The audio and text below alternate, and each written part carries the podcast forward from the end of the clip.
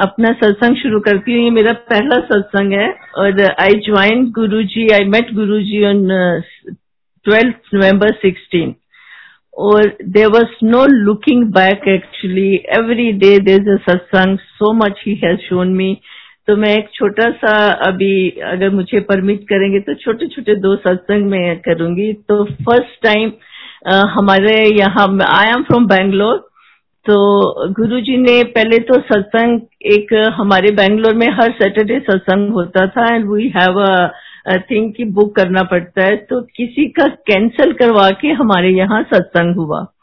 And then सत्संग चल रहा था और सब कुछ हो गया, लंगर प्रसाद भी बन गया, चाय भी बन गई।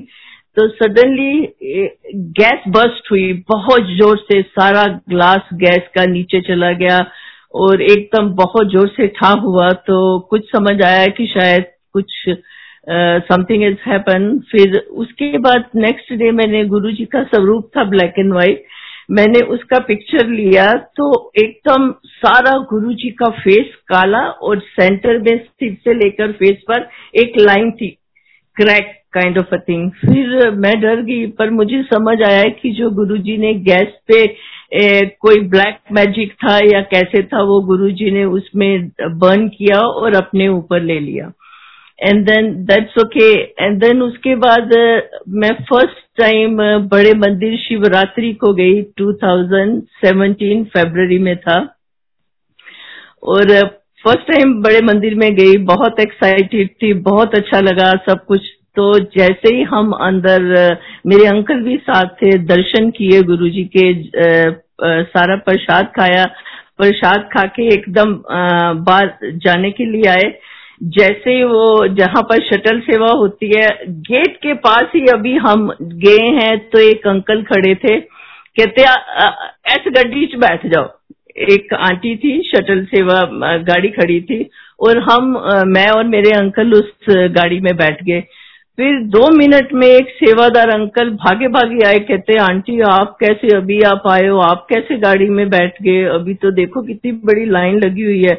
मैंने कहा, पता नहीं, एक अंकल खड़े थे, उन्होंने बोला, इस गड्डी में बैठ जाओ। तब मुझे बहुत नहीं मालूम था, गुरु जी के बारे में बहुत ज़्यादा कुछ नहीं मालूम था। तो फिर मैंने कहा, अंकल, अब क्या करें? उतर जाए, कहते, नहीं, अब आप बैठ गए हो तो आप जाओ। और फिर बाद में समझ आए कि गुरु जी खड़े थे और कहते, कौन से अंकल वो तो कहीं दिखे ही नहीं उसके बाद। गुरु जी खड़े थे और गुरु जी ने हमें गाड़ी पे बिठाया। और शुक्राना गुरु जी और एक छोटा सा सत्संग मैं और करूँगी। मैं, हमारे घर में सत्संग था थोड़े दिन के बाद तो मैं बहुत सोच रही थी कि मुझे ना एक फ्रेम मिल जाए, स्टैंड मिल जाए गुरुजी का स्वरूप रखने के लिए। तो मैं बैंगलोर में अभी आए बहुत ज़्यादा टाइम नहीं हुआ था। I went to the market कि कुछ बर्तन खरीदती हूँ प्रसाद बनाना है ऐसा। जैसे ही मैं मार्केट में एंटर करी रोड पर ही एक आ, कोई अंकल खड़े थे स्टैंड बेच रहे थी जो कि कभी भी ऐसा बैंगलोर में नहीं होता है कि कोई रोड पे स्टैंड बेचे। तो मैं उसके पास खड़ी होगी एंड आई से ये कितने का है? उसके पास दो या तीन ही स्टैंड थे और एक सरदार जी थे। मैंने कहा, ये कितने का है? And he sir five hundred rupees जो कि वो फाइव हंड्रेड से ज़्यादा होना चाहिए। फिर मैंने उनको पूछा, अंकल, आप कहाँ से है? कहते, मैं अमृतसर से हूँ। फिर मैं समझ गई कि ये गुरु जी नहीं भेजा है और मैंने फटाफट स्टैंड खरीदा। एंड देन एक और वहाँ पर बड़ी ऐसी अजीब सी बात हुई मुझे ना बड़े बड़े पतीले और कढ़ाई खरीद दी थी लंगर प्रसाद बनाने के लिए। तो मैंने किसी एक दो अंकल को वहाँ शॉप में पूछा कि यहाँ पर कोई बर्तन की दुकान है? दे कि नहीं, आपको सीधा जाना पड़ेगा राइट लेफ़्ट मैंने कहा, पता नहीं, मैं फ़र्स्ट टाइम मार्केट में आई हूँ, जा भी पाऊँगी कि नहीं जा पाऊँगी? Then you know I was standing there दो अंकल से पूछा, सबने मुझे कहा कि यहाँ शॉप नहीं है। यू वोंट बिलीव जहाँ पर मैं खड़ी थी I just cross the road और वहाँ पर जहाँ से मैंने पूछा, वहीं पर इतनी बड़ी बर्तन की दुकान।